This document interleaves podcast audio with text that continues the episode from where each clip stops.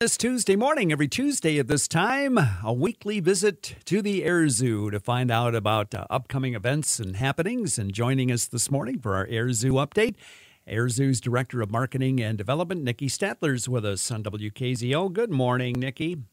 Good morning, Ken. Good to have you with us. And uh, boy, didn't you guys have a nice, an interesting weekend and a nice weekend too? I'm sure this past weekend. We, we did. Our weekend definitely would have taken us off that list that they just just went over. Holy cow! Uh, not not the saddest place in the world. Certainly not last weekend. Uh, a busy, no. bustling place. Well, you wrapped up uh, another open cockpits month uh, over this past weekend.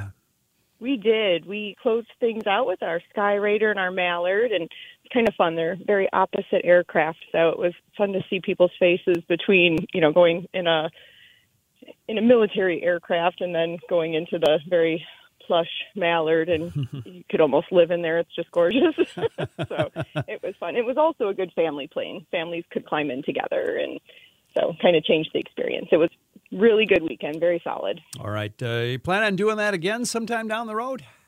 Yes.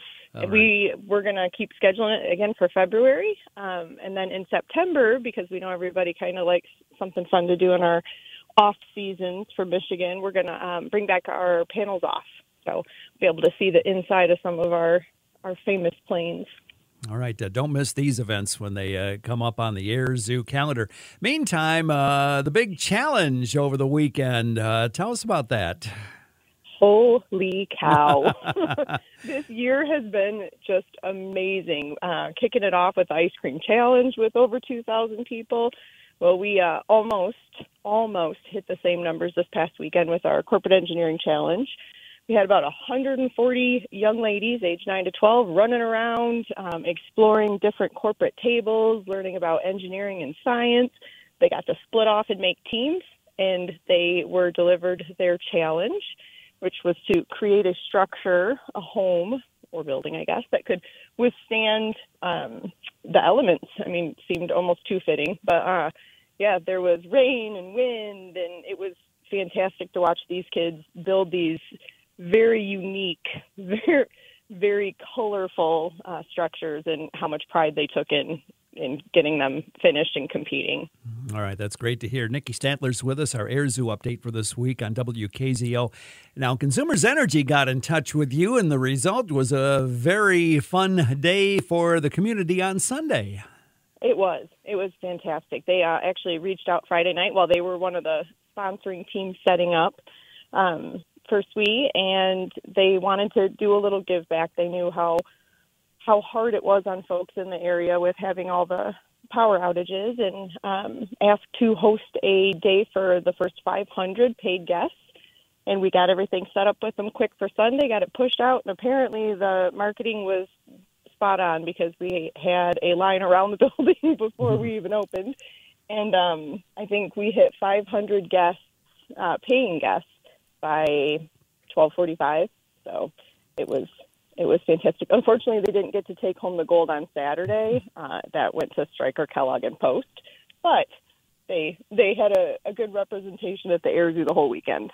All right, uh, great. What a what a fantastic weekend at the Air Zoo. And now for some of you, you've got a fun weekend coming up this week.